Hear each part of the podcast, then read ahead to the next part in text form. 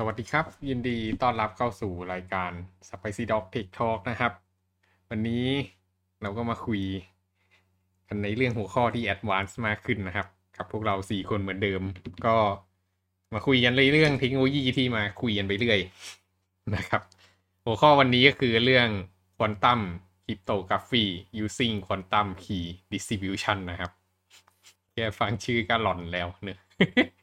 นี่คือสิ่งที่เด็กวิศวะคอมเรียนกันนะครับ สมัยนี้ โอเค ก็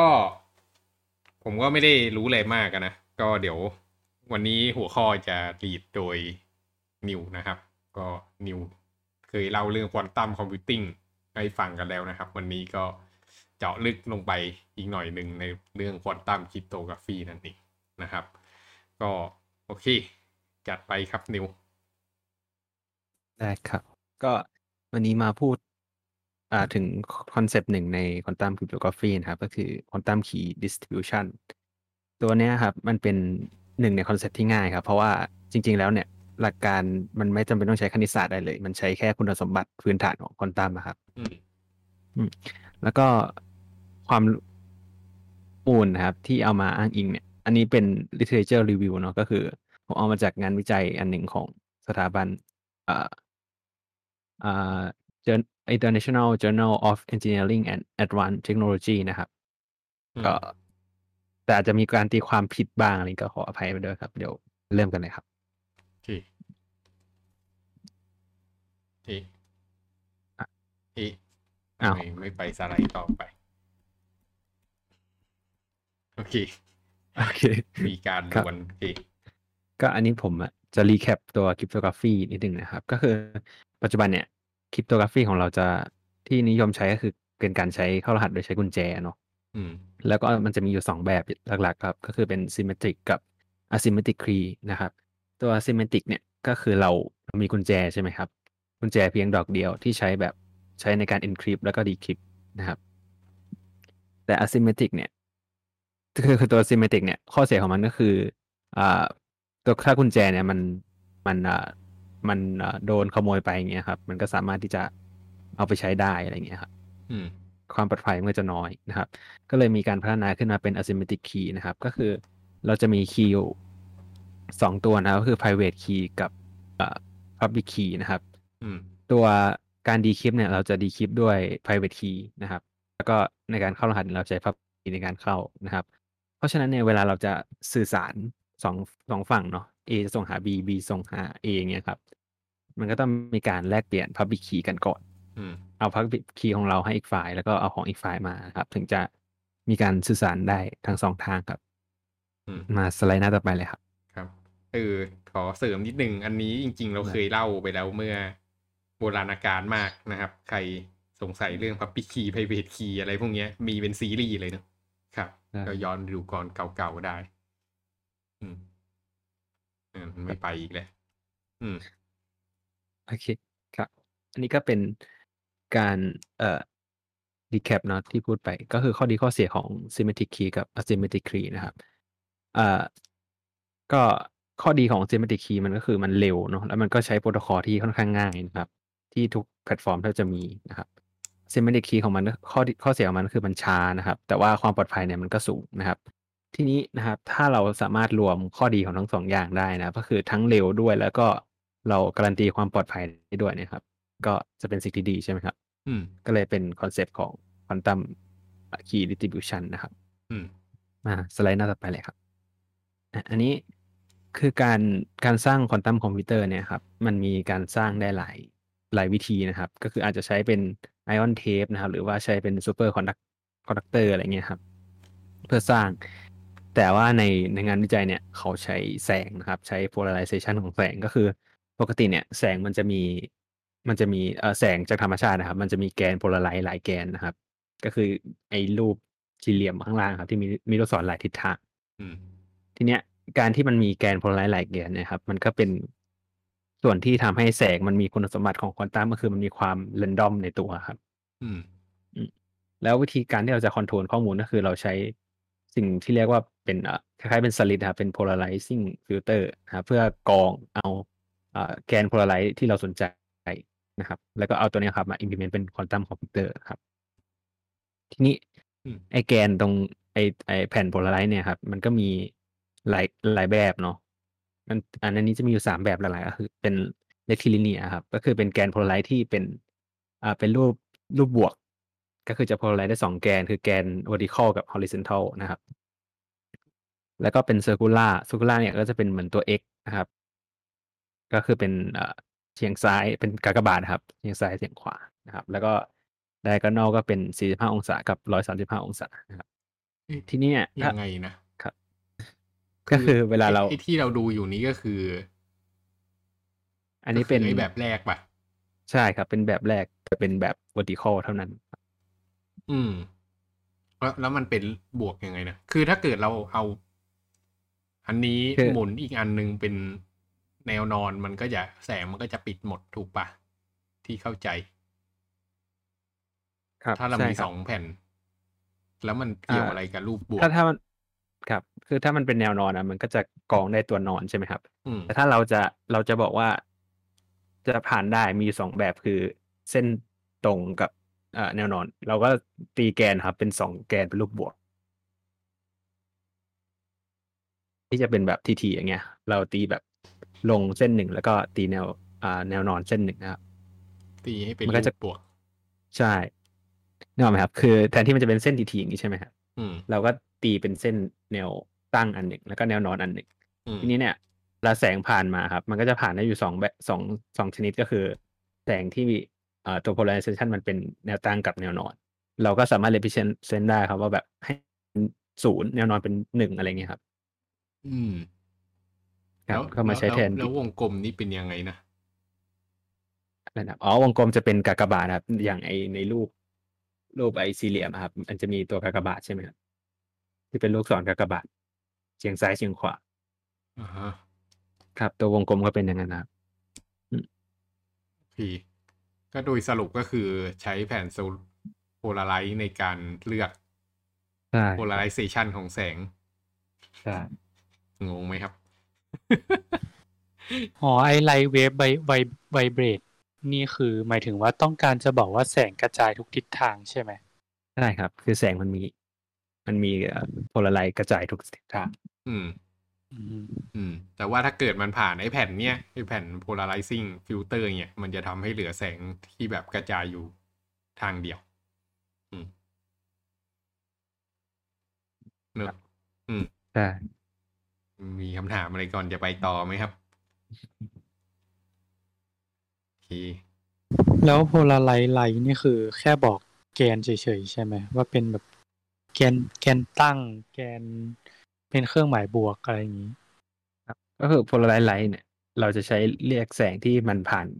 อะ polarizing filter แล้วครับว่า polarize light คือเป็นแสงที่มีอืมขั้วแล้ว อย่างนี้ก็เป็นเส้นตรงเนี่ย ก็อืมเราอาจจะนิยามว่ามันเป็น หนึ่งหรือศูนย์ในคอมพิวเตอร์ก็ได้ครับอืม อืมอืมตอนแรกเนี่ยมันเหมือนมีแบบสถานะศูนย์และหนึ่งในเวลาเดียวกันอย่างเงี้ยครับ ก็เหมือนเป็น concept ของควอนตัมอืมเขาก็เลยเอาแสงมาใช้ได้ครับ ทีแรกบอกจะไม่ถามพี่ว่าสงสัยถามทั้งทางแน่อะโอเคครับ ทีนี้เนี่ย ก็มีอีก concept หนึ่งที่ที่ต้องรู้ไว้นะครับ ก็คือ จริง ๆ แล้วเนี่ย มันมันเริ่มมาจากอ่า สมการของไฮเซนเบิร์กครับ ก็คือตัว uncertainty ความไม่แน่นอนของไฮเซนเบิร์กครับ ทีนี้เอ่อพอปลายทางของมันเนี่ย อันนี้ อันนี้ผมไม่ได้พิสูจน์ให้ดูนะครับปลายทางของมันเนี่ยมันก็สรุปได้ว่า เวลาเราจะไม่ชัวมันนะครับ เวลาเราจะวัดว่ามันเป็นหนึ่งหรือศูนย์เนี่ยมันจะแพ็กต่อเอ่อ property ของของควอนตัมบิตนั้นเสมอครับ ก็คือสมมติว่า สมมติว่าผมเอาแกนอะไรสักอย่างไปวัดครับ เวลาวัด แสงโพลาไรซ์เราก็ต้องใช้แกนโพลาไรซ์วัดเหมือนกันนะครับ อืม แล้วพอวัดเสร็จแล้วเนี่ย ถ้ามันผิดทางนะครับ สมมติว่าแสงมันเป็นโพลาไรซ์แนว แนวตั้งเนาะแล้วผมเอาแกนนอนไปวัดนะครับ ผลสุดท้ายเนี่ย มันไอโพลาไรซ์ที่ผ่านไปครับ มันก็จะเปลี่ยนรูปแบบไปแบบสุ่มแบบสุ่มด้วยใช่เพราะฉะนั้นเนี่ย concept วันนี้ก็คืออยากให้รู้ไว้ว่าอ่าควอนตัมอะครับ quantum bit ถ้าเราวัดแล้วมันก็จะสูญเสียความเป็นควอนตัมไปเลยครับ แล้วเขาวัดยังไงอะก็จริงๆมันก็มีมันก็มีเครื่องมือมีสมการนะครับ แต่แต่ยังแต่มันก็ต้องใช้อ่าตัวแผ่น polarize วัดอยู่ดีครับ ก็คือต้องไปผ่านแผ่น polarize filter แล้วให้มันบอกว่าเป็นหนึ่งหรือศูนย์อะไรอย่างเงี้ยครับอืม สมมุติว่าเข้าใจว่ามันมีเครื่องเอาไว้วัดกันแล้วกันแต่เออก็สมมติไอ้เครื่องที่วัดเนี้ยถ้าเกิดวัดปุ๊บแสงจะเปลี่ยนโพลาไรซ์อืมใช่ครับอืมก็คือเครื่องที่วัดก็อาจจะแค่ จินตนาการว่าเราตีเป็นกากบาทบวกก็ได้ครับ แล้วก็ถ้าแสงแนวตั้งเข้ามา เราให้มันเป็นหนึ่งอะไรเงี้ยแสงแนวตั้งเข้ามาก็เป็นศูนย์อ๋อครับอ๋อพอพอเข้าใจแล้วเก็ตไหมก็คือขาที่แสงไปเนี่ย มันจะไปได้แค่แนวตั้งหรือแนวนอนถูกปะครับใช่ใช่ครับแต่ว่าเวลาที่เราวัดเนี่ยไอ้เครื่องวัดอะวัดได้ทั้งแนวตั้งและแนวนอน ใช่ใช่แต่ประเด็นคือหลังจากที่มันวัดปุ๊บเนี่ย แสงมันจะเปลี่ยนโพลาไรซ์อะใช่ใช่ครับ มันจะเปลี่ยนมันเปลี่ยนถ้าเป็นถ้าอะไรก็ได้ถ้าวัดเลยเหรออ่า ถ้าวัดถูกอะครับ มันจะไม่เปลี่ยน แต่ถ้าวัดผิดอะมันจะเปลี่ยนอ๋อสมมติเอาแกนตั้งไปวัดแสงแนวนอน มันก็จะเปลี่ยนแบบสูงว่าอาจจะไป อาจจะไม่จำเป็นต้องเปลี่ยนเป็นตั้งเป็นนอนอาจจะเปลี่ยนแบบสี่สิบองศาอะไรอย่างงี้ก็ได้อืมอืมเป็นแบบสูงอืม อืมโอเคโอเค ก็อันนั่นนี้ก็คือที่จะบอกก็คือมันวัดได้ครั้งเดียวแล้วมันก็จะ เอ่อเกิดคอร์รัปชันในในตัวควอนตัมบิตนะครับจริง ๆ เราวัดได้หลายครั้ง ถ้าเกิดเราวัดถูกตลอดป่ะ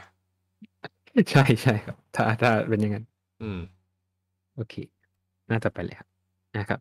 นี่ก็มาดูเรื่อง quantum key distribution นะครับ ว่ากระบวนการเป็นยังไงครับ อืม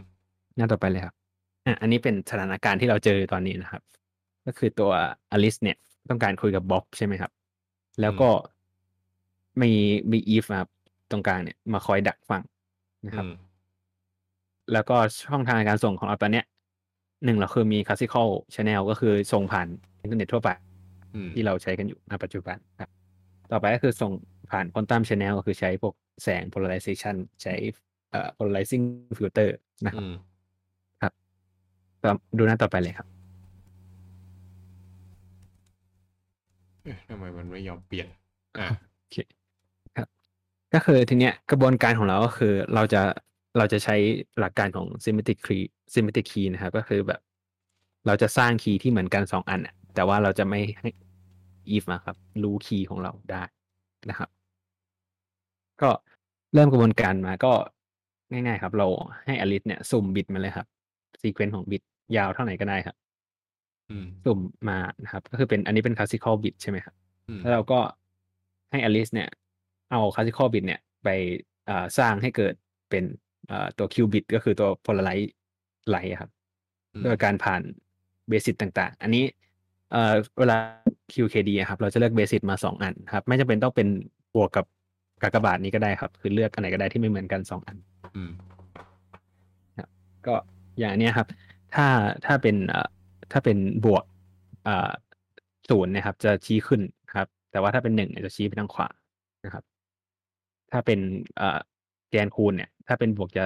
เฉียงซ้ายบนนะครับ ถ้าเป็นลบก็คือเฉียงขวาบนขวาบนนะครับเดี๋ยวขอไล่กัน เป็นบวกกับศูนย์ชี้ขึ้น ถ้าเป็นอ่าบวกกับหนึ่งชี้ขวาใช่ถ้าเป็นบวกกับคอสจะซ้ายขึ้น ได้ยถ้าหนึ่งกับคอสแล้วถ้าศูนย์กับคอสโอเค เพราะฉะนั้นก็มีอยู่สี่แบบเนอะใช่ครับ ก็จะมีอยู่สี่แบบ โอเค แล้วเวลาส่งแสงก็คือส่งแบบนี้ ใช่ครับ โอเค คนอื่นโอเคมีคำถามไหมครับ เบสิกนี่เอาไปใช้ทำอะไรอะแค่เอามาแบบมาทำอะไรกับบิตบางอย่างแค่นี้หรอ ก็คือเบสิ c นะครับ มันเหมือน เอ่อถ้าเราต้องการส่งศูนย์นะครับและในเบสิ c ในเบสิ c บวก เราต้องส่งแบบเป็นชี้ขึ้นนะครับ แล้วเอ้ยขอขอครับถ้าเราต้องการส่งอะถูกแล้วถูกแล้วถ้าเราต้องการส่งศูนย์ในเบสิ c บวก เราต้องส่งโพลาไรที่มันชี้ขึ้น เพราะฉะนั้นเวลาเราสร้างครับ เราก็ใช้ light source แล้วก็ใช้ mechanic ต่างๆ สร้างแสงที่มีเอ่อ polarize เป็นชี้ขึ้นอย่างเดียวครับ เพื่อสร้างบิตศูนย์แล้วก็ส่งไปใครเป็นคนอืมกำหนดเบสิกอะเบสิ c เอ่อจริง ๆ มันกำหนดเท่าไหร่ก็ได้ครับ แต่ว่าอันนี้ อันนี้คือเลือกที่เอ่อใช้เป็นสากลนะครับมันเพราะว่าแสงมันคีย์ปะไม่ใช่ครับเบสิ c เป็นแค่อันอ่าเอาไว้ตัวตัว polarize ว่าแปลงจาก polarize เป็นเป็นเอ่อเป็นบิตครับ classical bit หรือไม่เราก็สร้าง polarize จาก classical bit โดยใช้ basis ต่างแสดงว่า basis มันต้อง มันเป็นเหมือนเรียกว่าอะไรอะ template ที่บอกว่า polarize filter ต้องมี แบบไหนบ้างเนี่ยหรอมีปะคืออย่างเบสิกบวกอะมันก็คือสองแกนใช่ไหมแกนตั้งกับแกนนอนใช่ปะครับ มันก็ต้องผ่าน polarize ที่เป็นสองแกนนี้ถูกไหมๆใช่ครับ filter ก็คือถ้าถ้าจะสร้างถ้าจะสร้างแสงที่เป็นโพลาไรซ์โดยด้วยแกนนี้ครับด้วยเบสิ c นี้ แสดงว่างั้นมันก็ต้อง อืมแล้วมันจะเอาฟิลเตอร์มารวมกันได้ยังไงอะในเมื่อมัน ถ้าอันหนึ่งมันบวกแล้วอีกอันหนึ่งมัน cross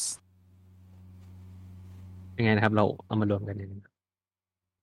ก็สมมุติว่าเรามีแสงใช่ไหม แล้วเราแต่เอาไอ้ตัวเบสิ c บวกนี่มันไม่ใช่ฟิลเตอร์นะครับ คือคือมันเป็นมันเป็นฐานของเราที่จะบอกว่ามันอ่าศูนย์กับหนึ่งมันจะเป็นยังไงครับ แค่นั้นเอง แล้วก็กระบวนการสร้างเราก็คือใช้อาจจะใช้อันเนี้ยครับ อาจจะใช้แค่ฟิลเตอร์ที่เป็น vertical อย่างเดียว เพื่อสร้างแสงอันนี้ครับแล้วก็ส่อง light source ผ่าน vertical มันก็จะได้ชี้ขึ้นนะครับเบสิ c อืมเป็นเหมือนแบบเป็นข้อตกลงเราอันนี้อันนี้เดี๋ยวมีขารับอีกใช่ไหม อันนี้แค่ขาส่งอย่างเดียวใช่ใช่ใช่ปะอันนี้แค่ตอนสร้างเฉยๆครับ แล้วก็ส่งออก โอเคลองไปรับดูเผื่อจะเข้าใจอืมงงไหมเดี๋ยวรอดูกัน เดี๋ยวของงไว้กัน โอเคครับ ก็ เฮ้ยเดี๋ยวต่อมา แป๊บหนึ่งโอเคสไลด์ไม่ยอมเปลี่ยน อืม ก็อันนี้เราอลิสส่งมาได้แล้วใช่ไหมครับ อืม ทีนี้ขั้นตอนต่อมาก็คือตัวบ๊อบเนะครับ ก็จะรับมาใช่ไหมครับ แต่บ๊อบเนี่ย เนื่องจากบ๊อบเองก็ไม่รู้ว่าอลิสใช้ใช้เบสิ c อะไรในการส่งมาครับอืมเพราะฉะนั้นเวลาบ๊อบรับมาเนี่ยบ๊อบก็จะใช้อ่าเบสิ c ในการรับเนี่ยในการวัดนะครับ แบบสุ่มเหมือนกัน นึกออกไหมครับคือเราไม่รู้ว่าอีกฝ่ายส่งอะไรมาแล้วแล้วแล้วเรารับเราก็รับแบบสุ่มอะครับอืมครับเพราะฉะนั้นจะสังเกตว่าไอตัว Bob measurement ที่ออกมาได้เนี่ยมันจะไม่ได้ตรงกับ Alice ทั้งหมดครับ ก็คือ Bob มีโอกาสครึ่งคือข้อมูลที่รับเข้ามามันจะมีโอกาสแค่ครึ่งเดียวที่มันจะตรงกับของจริง อืมทีเนี้ยขั้นตอนต่อมาเนี่ย ตัว Bob ก็จะคุยกับ Alice อะครับ ว่าเบสิ c ที่ตัว Bob ได้มาเนี่ย มันถูกต้องไหมแล้วก็ ถ้าอันไหนถูกอะครับ ก็จะเก็บไว้ จะเก็บอ่าจะเก็บค่า classical bit ที่ได้จากการวัดอันนั้นไว้ครับ ถ้าอันไหนผิดเนี่ยก็จะทิ้งไปเลยนึกออกไหมครับ อืม อืมก็ก็คือถ้า อืม ก็คือหลังจาก อืม ก็คืออลิสมันกำหนดเบสิกมาใช่ป่ะ แล้วฝั่งบ๊อบใช่ที่รับเนี่ย ก็มั่วเบสิกของตัวเองออกมา แล้วก็ลองวัดครับค่าดูมันก็จะได้ค่าออกมาประมาณหนึ่งใช่ป่ะ ครับ แล้วก็ ไปบอกถูกอลิสว่า เอ่อฉันได้ข้อมูลอย่างนี้ ตรงหรือเปล่า ครับ คือคือไม่ได้บอกโดยตรงนะครับ คือไม่ไม่ห้ามบอกข้อมูลนะครับ บอกแค่ว่าเราใช้เบสิ c แบบซีเควนต์ประมาณเนี้ยมันตรงกับที่ส่งมาหรือเปล่า บอกแค่ตัวเบสิ c นะครับ บอกแค่ตัวเบสิกใช่บอกแค่ตัวเบสิ c เราบอกยังไงอะก็ก็บอกตรงๆแล้วโทรบอกเลยว่าเนี่ยอันแรกผมใช้บวกนะอันที่สองผมใช้ แล้วโดนอ่าดักคูณฟังนะแล้วไม่เป็นไรเหรอะครับก็สมมุติว่าโดนดักฟังใช่ไหมครับ แล้ว คือถ้าถ้า if จะดักอะ if จะต้องดักอยู่ตรงกลางใช่ไหมครับ เพราะฉะนั้น if มันจะต้องมาก่อนแล้วนึกออกไหมครับ ถ้าถ้า if จะดักในการในการทำกระบวนการเนี้ครับ if จะต้องตัวเอ่อตัว polarize ที่ส่งมาก่อนแล้วครับ เพราะฉะนั้นเนี่ย แล้วแล้วจากหลักการของไฮเซนเบิร์กครับ ถ้า if วัดไปแล้วเนี่ยบ๊อบวัดอะมันจะได้ไม่ตรงกันแน่นอน ใช่ไหมครับ อืม สมมติว่าสมมติว่าเอ่อสมมติว่าอลิสบอกว่าเป็นบวกนะครับ แล้วก็บอกบ๊อบเนี่ยบอกว่าเป็นบวกอืมแล้วเอ่อตัวอลิสเนี่ย ผิดแสดงว่าไอ้ไอ้ที่อลิสได้ไปครับ มันก็จะใช้ไม่ได้ เพราะถึงอลิสสมมติเลยใช้คูณนะครับ แล้วอลิสได้ได้ศูนย์มาอย่างเงี้ยแล้วแล้วบ๊อบกับ เอ้ยขอโทษครับถ้าตัวอีฟอะใช้คูณ แล้วบ๊อบกับอลิสใช้บวกครับ ตัวนี้ตัวอีฟมันก็จะผิดใช่ไหมครับอ่าตัวตัว if ผิดถึงจะรู้ว่าจริง ๆ แล้วมันเป็นบวกอะครับ แต่ตัว if เองก็จะไม่รู้ว่าบวกนั้นอะจริง ๆ แล้วมันต้องได้ศูนย์หรือหนึ่งอยู่ดีครับอืมครับแล้วแต่ถ้าแล้วถ้าเกิดครับอีฟมันดักฟังเบสิกทั้งหมดเลยแล้วมันก็วัดตรงหมดเลยอะถ้า if ดักฟังวิสเดี๋ยวมันมี เอ่อจริงๆมันตามสถิติแล้วมันเป็นไปไม่ได้ครับ คือมันมันเป็นการสุ่มวัด basis นะครับนึกออกไหมครับไม่แต่ถ้าเกิดบ๊อบบ๊อบกะบ๊อบกับอลิสมันคุยกันถูกปะครับบ๊อบกับอลิสคุยกัน แล้วก็เอ้ยเออ แล้วก็อีฟมันดักฟังว่าบ๊อบกับอลิสคุยอะไรกันใช่แล้วมันก็จะรู้ว่า basis อะคืออะไรอะดิ ใช่ครับ มันก็ก็ก็มีโอกาสที่จะรู้ sequence ของ basis ทั้งหมด แล้วพอมันรู้ sequence basis ทั้งหมดแล้วอีฟก็ค่อยดักฟังหลังจากนั้นนะอ๋อถ้าเอ่อไอการส่ง polarize ครับ ส่งก่อนที่จะคุยเรื่อง basis กันอยู่แล้วครับ เพราะฉะนั้นเนี่ย ถ้าอลิสไม่รีบดักตั้งแต่ก่อนรู้ basis นะอลิสจะไม่ได้ดัก polarize ได้ครับอีฟหรืออลิสเอออีฟอีฟครับอืม นี่เก็ตไหมครับก็คือ if อะถ้าจะถ้าจะดัก การส่งควอนตัมอะครับ ก็ต้องดักตั้งแต่ก่อน ก่อนที่จะถึงบ๊อบแล้วครับ อืม อืม แล้วถ้า ถ้าเกิด เอ่อ ถ้าเกิดอลิสถูกครับ แต่บ๊อบผิดอย่างเงี้ย และ if if ดักถูกขึ้นมาเนี่ยแล้วแต่ตัวบ๊อบมันจะผิดใช่ไหมครับ เพราะถ้า if มันดักดักถูกมันมันคือเกิดการวัดไปแล้วรอบหนึ่งอืมถ้าพอบ๊อบผิดแล้วไอ้บิตนั้นนะมันก็จะถูกทำลายไปครับเพราะฉะนั้นข้อมูลที่ if ได้มา มันก็ไม่มีประโยชน์นะครับ อืม อันนี้อืมพอเก็ตไหมครับประเด็นประเด็นสำคัญมันอยู่ที่ว่าถ้าเกิดมันมีคนดักฟังมันจะทำให้ข้อมูลมันผิดไป ใช่ครับ กระบวนการเนี้ยครับเป็นอันนี้มันคือการสร้างคีย์ครับ เราเราไม่ได้ส่งข้อมูลด้วยอันนี้นะครับ อืม เพราะฉะนั้นเนี่ย ถึงแม้ว่าข้อมูลที่ส่งมาเนี่ย มันจะผิดนะครับ แต่ข้อมูลที่เหลืออยู่อะครับ มันก็เป็น key ที่มันไม่มีใครรู้ ยกเว้นอลิสกับบ๊อบครับ อืม งงไหมเมล งงไหมเฟรมไม่รู้จะถามยังไงเลย ไม่แต่ว่าถ้าเกิดว่าอย่างนั้นนะ ถ้าอีฟวัดไปแล้วอะครับอย่างงี้มันก็ต้องส่งกันไปเรื่อยๆ แล้วอีอย่างเงี้ย สุดท้ายแล้วมันก็แบบไม่ได้ส่งข้อมูลกันสักทีถูกปะใช่ครับ เราเราจะ detect ได้ครับว่า แต่มันจะมีกระบวนการ error detection อีกทีนึงนะครับว่า ว่าเรา detect แล้วเราสามารถ detect เอ่อตัว if ว่ามันดักหรือหรือเปล่าได้ด้วยครับอืมอืมคอนเซปต์มันอยู่ว่าถ้าเกิดมันมีคนดักฟังอะ ถ้ารู้ว่ามีคนดักฟังสู้ไม่ส่งเลยดีกว่าใช่ครับอืมหรือไม่เราก็หาตัวฟังนั้นหรือยังไงอะเปลี่ยนไปใช้ channel อื่นอะไรเงี้ยครับ อืม ก็อาจจะได้ อืมอืม ครับก็คือกระบวนการทั้งหมดนะครับที่พูดมาก็คือเราเราส่งข้อมูลไปใช่ไหมครับ แล้วเราก็เรายอมเสียสละข้อมูลอาจจะครึ่งหนึ่งเลยครับ เพื่อเพื่อได้ให้ได้ key ที่เอ่อไม่มีรู้แค่สองคนแล้วก็คืออลิสกับบ๊อบอืมครับโอเคซึ่งคีย์เนี้ยมันไม่ได้เป็นแพรแบบ Public Private Key ด้วยเนอะมันเป็นแบบใช่มันเป็นแบบ one pad ป่ะ ใช่ครับ มันเป็น secret key ของ symmetric ธรรมดาเนี่ยแหละครับเออที่มันเหมือนกัน แต่ว่าคนรู้มีแค่สองคนเท่านั้น เป็นการการันตีว่ามีคนรู้แค่สองคน อืม อืม จริงๆ ก็คือกระบวนการเนี้ยทำให้มั่นใจว่าวิธีการส่งคีย์ของเราเนี่ย มันจะมีคนรู้ แค่สองคนจริง ใช่ ๆ เพราะว่ามันใช่จะดักจับได้ว่าถ้าเกิดมีใครมาแอบฟัง ใช่ครับ อืม ครับอื มมีใครอยากจะอืมถามอะไรอีกฮะไม่มีไปต่อเลย โอเคครับ ก็อันนี้เป็นตารางสรุปนะครับจากหมดนะครับ แล้วก็ อันนี้อันนี้คือ จริง ๆ มันก็มันก็มันก็เกือบจะเสร็จแล้วนะครับ แต่ว่าทีนี้เนี่ยในโลกของควอนตัมอะครับ มันมีสิ่งที่เรียกว่า noise อยู่ครับ noise เนี่ยเป็นครับอย่าอย่าพึ่งอย่าพึ่ง ขอทำความเข้าใจตารางนี้ โอเคครับ ก็เดี๋ยวอธิบายทีละ step ก็คืออันแรกอลิสสุ่มใช่ไหมครับสุ่มบิต แล้วก็อ่าสุ่มสุ่มตัวเบสิ c ด้วยครับ ว่าแต่ละบิตเนี่ยจะใช้เบสิ c อะไร อืม แล้วหลังจากนั้นอลิสก็จะได้ polarization ของอ่า sequence ของบิตตัวเองมาครับ อืม ส่งให้บ๊อบนะครับบ๊อบก็จะสุ่มเบสิ c เหมือนกันครับ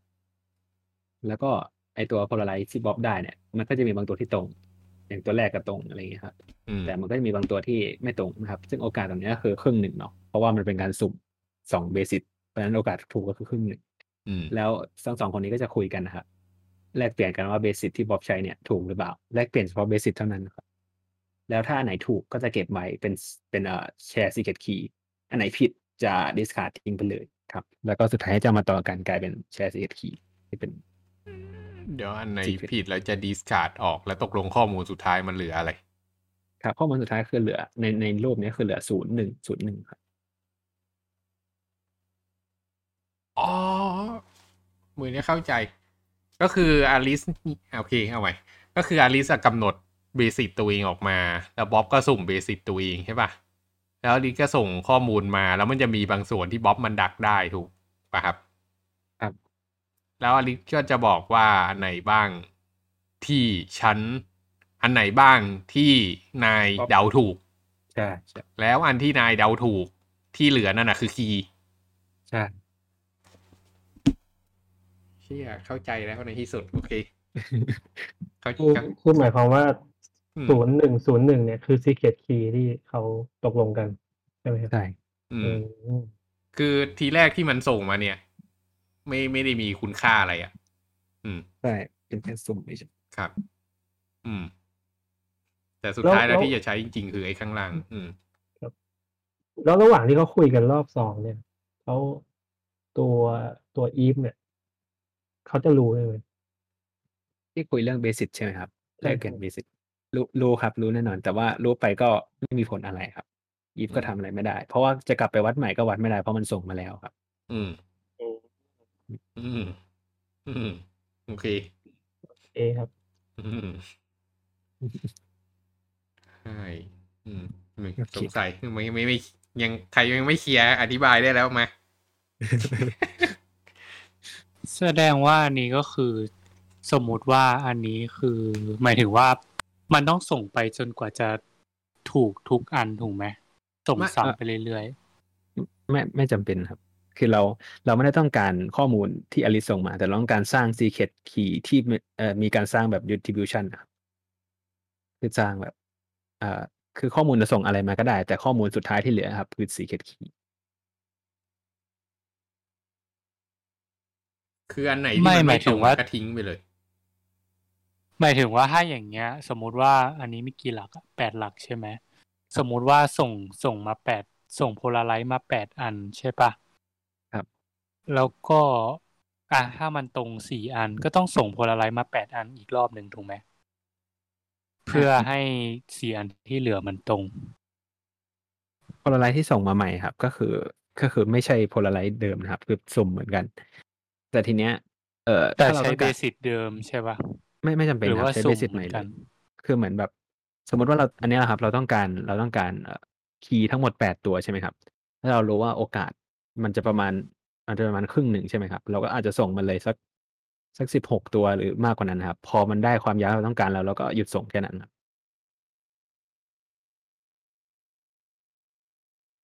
อืม ก็สมมุติว่าถ้าส่งมาสิบหกแล้วได้ สมมุติว่าถูกแปดอย่างเงี้ย เราก็จะเลิกส่งเลยเหรอเราต้องสการมมแค่ติว่าแปเราดต้องการคีย์แปดตัว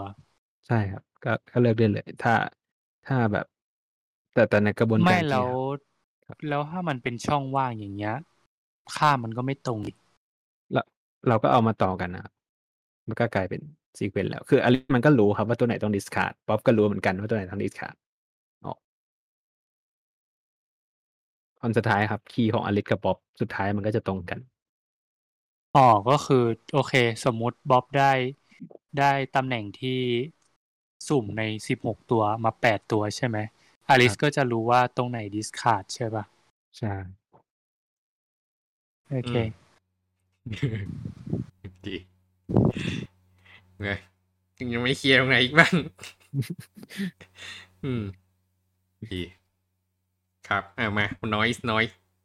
ครับโอเคครับ ต่อมาก็ อันนี้อันนี้อันนี้ยังเอ่ออันนี้ก็จริงๆมันก็เสร็จแล้วครับ แต่ว่าในตามเนี่ยมันมีเรื่องของน้อยเราเอ่อก็ต้องมาดูเออร์เลอร์ในในตัวข้อมูลด้วยครับว่ามันถึงมันจะใช้เบสิกตรงกันแต่บางทีมันมีน้อยอะไรเงี้ยก็ทำให้ข้อมูลที่วัดมามันไม่ตรงกันได้ครับอืมก็ต่อมาเลยครับ นี่ก็ อันนี้เป็นมุกเฉยๆนะครับ หน้าต่อไปเลยครับ มุกอะไรวะมันก็ไม่ใช่มุกอะไรอะมันก็เหมือนแบบคุณคิดว่านี่จบแล้วใช่ไหมเราก็บอกอ๋อไม่ใช่ไม่โอเคโอเคครับ มาดูจุดที่ยากที่สุดของอันนี้กันนะครับเมื่อกี้อย่างแค่การสร้างเฉยก็คือการทำ error correction ครับอืมเราจะมีสองสองสเต็ปใหญ่ๆเนาะครับสเต็ปแรกเนี่ย เราจะดูว่า error มันมันเกิดหรือเปล่า โดยใช้ parity ครับอืมอันนี้ รู้จัก parity กันไหม parity bit ครับ ครับก็เราคือเคยคุยกันในเรื่องเลดเนอะใช่ครับก็เป็ก็นเดี๋ยว recap อืมครับเอาเอาสั้นหน่อย recap ครับอืมก็คือมัน parity เนี่ยใช้ทดสอบความเป็นคู่คีย์ของบิตหนึ่งนะครับ ก็คือเราเอาทุกบิตนะครับ มา XOR กัน ถ้าถ้าบิตหนึ่งเป็นคู่ ก็จะออกมาเป็นอ่าศูนย์นะครับ เป็นคีย์ parity bit ก็จะออกมาเป็นหนึ่ง อันนี้เข้าใจไหมครับ อืมโอเคอะเออครับหนึ่งคืออันไหนจอะไรนะครับำจำได้ไหมลืครัมบไปแล้ว อ้าว ที่แบบแบบว่าเอาไปเช็คบิตที่แปดเนี้ยเหรอ เอาเอามาเช็คจำนวนของหนึ่งอะครับ ว่าในใน สตริงนั้นอะ มันมันมีหนึ่งครบหรือเปล่า มันหนึ่งคือมันหนึ่งเป็นคู่หรือเปล่า หรือเป็นคีย์หรือเปล่าอะไรอย่างนี้ครับ ถ้าถ้า parity bit บอกว่าหนึ่งแล้วเรานับหนึ่งออกมาได้เป็นเลขคีย์อะครับหนึ่งในในที่เหลือที่ไม่ใช่ parity แสดงว่ามันข้อมูลมัน error อืมมันเป็นบิตที่เอาไว้เช็คความถูกต้องของข้อมูลแหละใช่อืม อืม เข้าใจใช่ไหมครับอืมเขาก็เข้าใจเข้าใจอยู่โอเคครับ ทีนี้เนี่ย parity มันจะมีจุดอ่อนอย่างหนึ่งคือ ถ้าถ้า error สองจุดครับ อยู่ติดกันมันจะมันจะ detect ไม่ได้ใช่ไหมครับ คือสมมุติว่าใช่สมมุติหนึ่งฟิกเป็นศูนย์ศูนย์ฟิกเป็นหนึ่งมันก็จะเช็คใช่ได้เท่าใช่เดิม ใช่ครับ นี่เราก็เพิ่ม เนื่องจากเราทำควอนตัมเราเราก็เพิ่มการสุ่มอีกนะครับ โดยการทำ random permutation นะครับ นึกออกไหมครับ คือเราเราจัดกลุ่มใหม่แบบ random ด้วย ในในเอ่อ secret key ที่เราได้มาครับ เราจัดกลุ่มบิตใหม่เพื่อที่จะเกิดโอกาสให้ error มันอยู่ติดกันน้อยที่สุดนะครับ อืม เพราะว่าเวลา error ในสัญญาณเนี่ยมันมันไม่ใช่ว่า error แค่บิตเดียวส่วนใหญ่มันจะ error เป็น sequence นะครับ อืม ใช่ แล้วก็ แล้วเราก็เอามาทำเป็น เรามาจัดกลุ่มเป็นบล็อกบล็อกนะครับ โดยให้แต่ละบล็อกเนี่ยมีขนาดเล็ก ก็เล็กก่อน แล้วเราก็มาดู parity ครับอืมว่าอ่าบล็อกไหนเนี่ยอ่า parity parity ผิดไหมอะไรอย่างนี้ครับ ถ้าผิดเราก็ discard ทิ้งไปเลย อืม อืม แล้วก็หลังจากนั้นนะครับ เราก็จะเพิ่มขนาดของบล็อกไปเรื่อยๆครับ แล้วก็จัดจัด random permutation ใหม่ทำวนๆไปเรื่อยๆครับ เพิ่มขนาดบล็อกไปเรื่อยๆอืม แล้วก็ในทุกๆ ครั้งอะครับ ที่เราที่บล็อกนั้นอ่ารอดนะครับ เราจะเอา บิตสุดท้ายของบล็อกนั้นออกไปด้วยนะครับ อันนี้เพื่อความปลอดภัย อืม อืมครับ ก็เป็น ก็เป็นเหมือนอ่านั่นแหละครับ เป็น random permutation แล้วก็แบ่งเป็นบล็อก แล้วก็เพิ่มไซส์ไปเรื่อยๆ ครับ อันนี้เข้าใจไหมครับ step นี้มาตอบไม่เข้าใจอันได้นี้ไหมคือหมดแล้วอะตอบว่าไม่เข้าใจได้ไหมเนี่ย อืม ก็คือก็คือ step ยังไม่จบใช่ไหมอันอันนี้ อันนี้จบในตัวครับ step หนึ่งกับ step สองนี่คือจะจบในตัวอีก ก็คืออันแล้วเนี้ยทำไมต้องเอาครับมาทำไมต้องเอา ไอตัว random permutation นี่หมายถึงว่าเอาข้อมูลมา random permutation เนาะใช่ครับมา random permutation คือจัดกลุ่มเป็นบล็อกอะครับ โดยขนาดของ block size เนี่ยตอนแรกจะน้อยก่อน แล้วก็ค่อยๆเพิ่มไปเรื่อยๆ เราจะดูว่าบล็อกบล็อกบล็อกเนี้ยมี parity ถูกหรือเปล่า ถ้าถูกก็ก็เก็บไว้ครับ แต่ถ้าผิดเราก็อาจจะเอาบล็อกนั้นทิ้งไปเลย แล้วถ้าสมมุติว่าแบ่งเป็นบล็อก คือเราเราเราจะรู้ได้ไงว่าสมมติบางทีข้อมูลเดิมอะมันมันต้องต่อกันแล้วพอเราจัดกลุ่มปุ๊บอะเราย้ายมันไปคนละที่ ข้อมูลมันก็จะเสียไปเลยถูกไหม ครับก็คือตรงเนี้ย ตัวตัวอลิสกับบ๊อบคือต้องต้อง ran ต้อง random permutation เหมือนกันครับคืออลิสกับบ๊อบต้องคุยกันว่าจะย้ายอันไหนไปตรงไหน หรือได้ sequence ของการ random แบบไหนอะไรอย่างนี้ครับแต่ว่าข้อมูลนะครับ สุดท้ายแล้วถึงแม้ว่าข้อมูลมันจะมันจะเสียไปครับ แต่จริง ๆ ข้อมูลแต่เดิมทีมันก็ไม่ได้มี เอ่อเขาเรียกอะไรไม่ไม่ได้มีความหมายในการเรียงกันอยู่แล้วครับ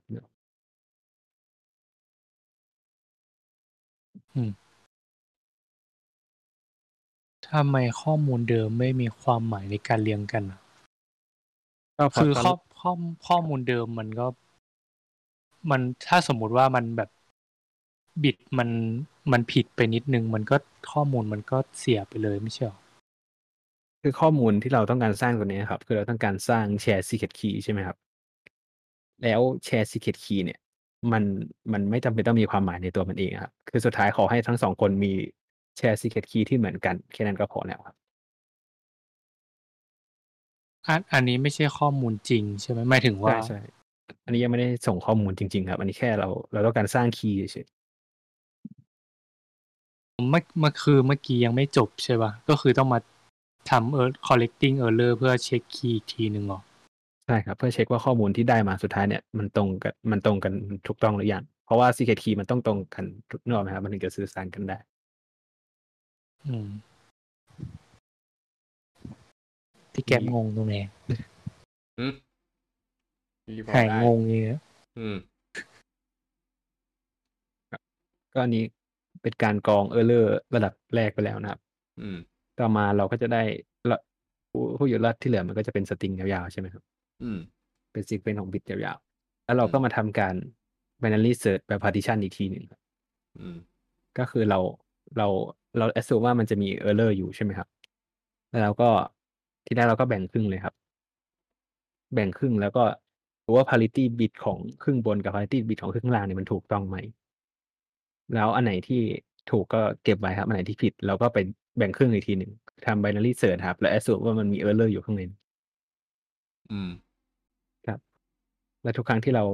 เอ่อทำทำ binary search เนี่ยเวลาเราแบ่งข้อมูลครับ เราจะตัดบิตสุดท้ายทิ้งเหมือนเดิมครับ อันนี้เพื่อ ความปลอดภัยของข้อมูล ตัดบิตสุดท้ายมันทำให้ปลอดภัยยังไงนะ มันมันอาจจะ อันนี้ผมก็ไม่แน่ใจเหมือนกันครับ ว่าในในเบื้องลึกเบื้องหลังเป็นยังไง แต่ว่ามันอาจจะการการแบบทุกมีคนเดาได้ครับ ว่าว่ามันเป็นบิตอะไรอะไรเงี้ย จะไม่แบบเดาจากการสนทนาตอนตอนทำ permutation หรือไม่ก็ตอนทำ binary search อะไรอย่างเงี้ยครับอืม ไม่สงสัยก็ได้อืม นี่ผมก็ไม่ค่อยรู้เหมือนกัน อืม โอเค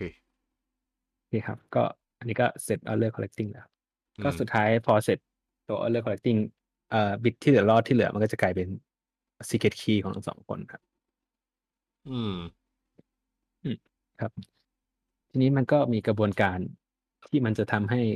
เกิดความปลอดภัยมากกว่านั้นเข้าไปอีกครับเราจะใช้ quantum entanglement มาช่วยครับ อืม quantum entanglement คืออะไรก็คือ มันเป็นปรากฏการณ์อย่างหนึ่งในโลกควอนตัมอะควอนตัมบิตสองอันอะมันจะมีความสัมพันธ์บางอย่างกัน อืม เป็นความสัมพันธ์ที่แบบมองไม่เห็นนะครับ แล้วก็ไม่ขึ้นอยู่กับระยะทางด้วยตามทฤษฎีนะครับ อืม คือถ้าถ้าบิต A กับบิต B มัน entanglement มากัน เราทำอะไรกับบิต A ครับ มันจะไปทำลักษณะบางอย่างกับบิต B ด้วย อืม สมมติเราเราสมมติว่ามันมันไปทิศทางเดียวกันครับ ตอนแรกบิต A เป็นศูนย์บิต B เป็นศูนย์อะไรอย่างนี้ครับ แล้วเราเปลี่ยนแค่บิต A ในเครื่องเราครับ บิต B ที่อาจจะอยู่ดวงจันทร์ก็จะเปลี่ยนไปด้วย อืมครับก็คืออันนี้ก็เป็นเอ่อเป็น concept ของการ teleport ข้อมูล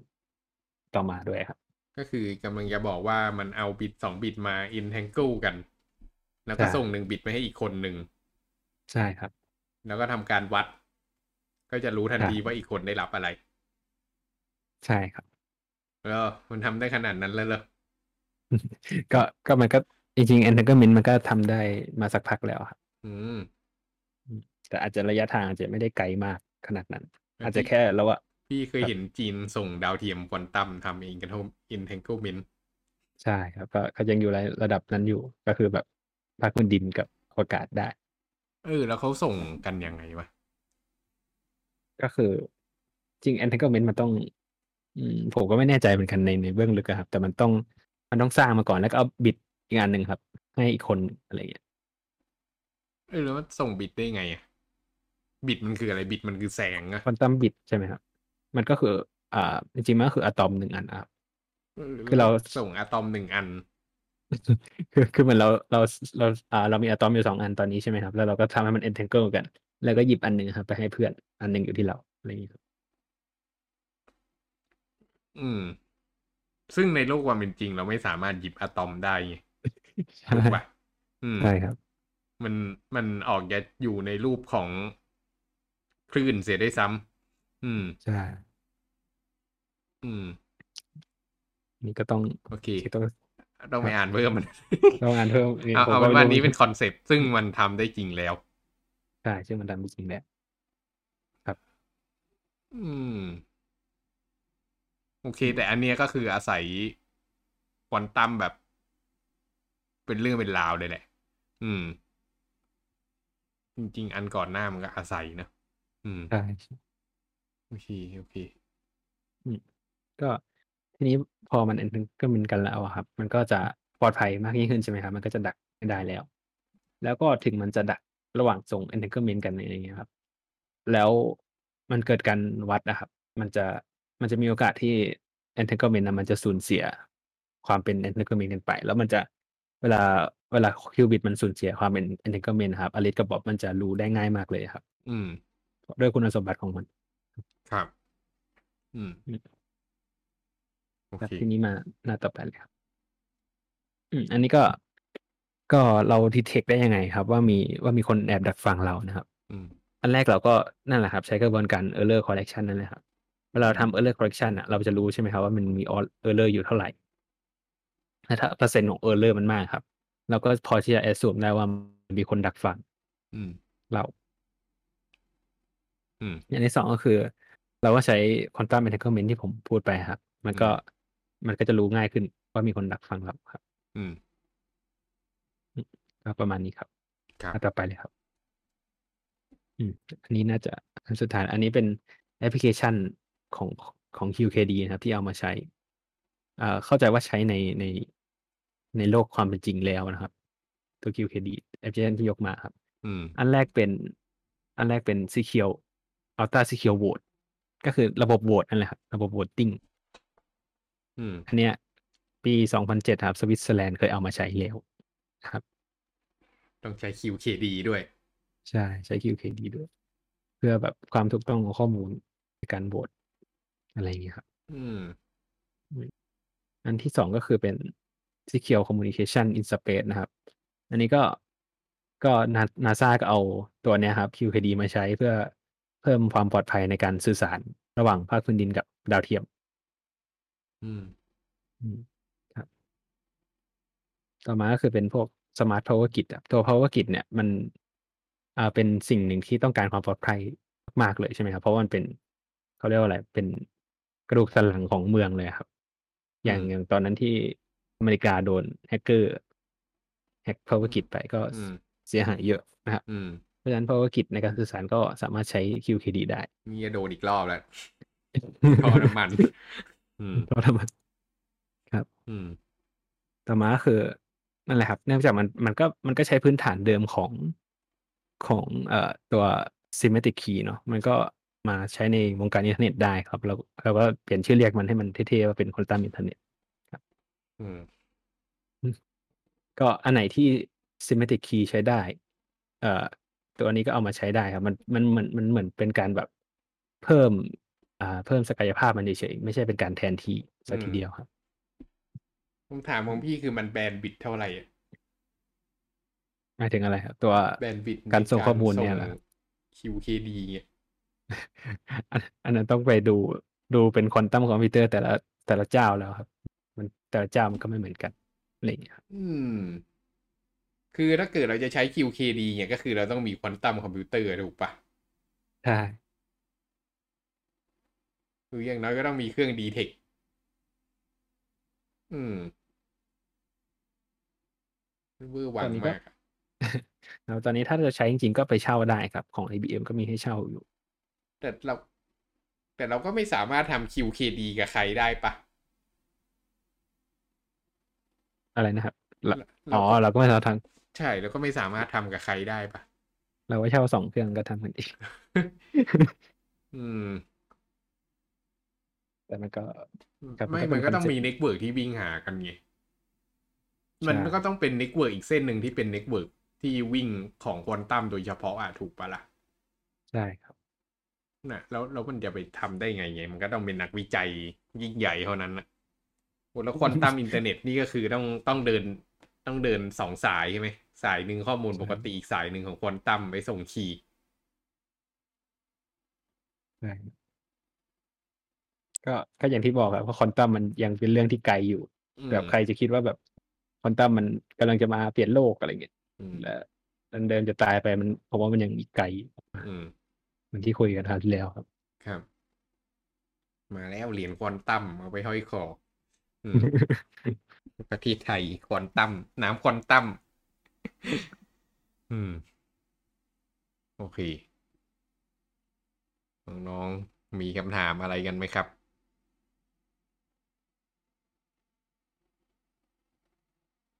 มีมึนมึนกันไปเลย อันนี้อืมมีอะไรอยากให้เล่าเข้าไหมใจ อืมนี่เข้าใจอย่างแจ่มแจ้งนี่สุดยอด อืมเปรมอยากถามอะไรไหมครับ ไม่กล้าถามเลยไม่กล้าถามเลยจำได้ ถามได้ถามได้ อย่าไปสนใจคนฟัง ขอโทษขอโทษผู้ฟังอย่างนี้รายการของเรา ขอโทษเหมือนกัน อืม สงสัยตรงไหน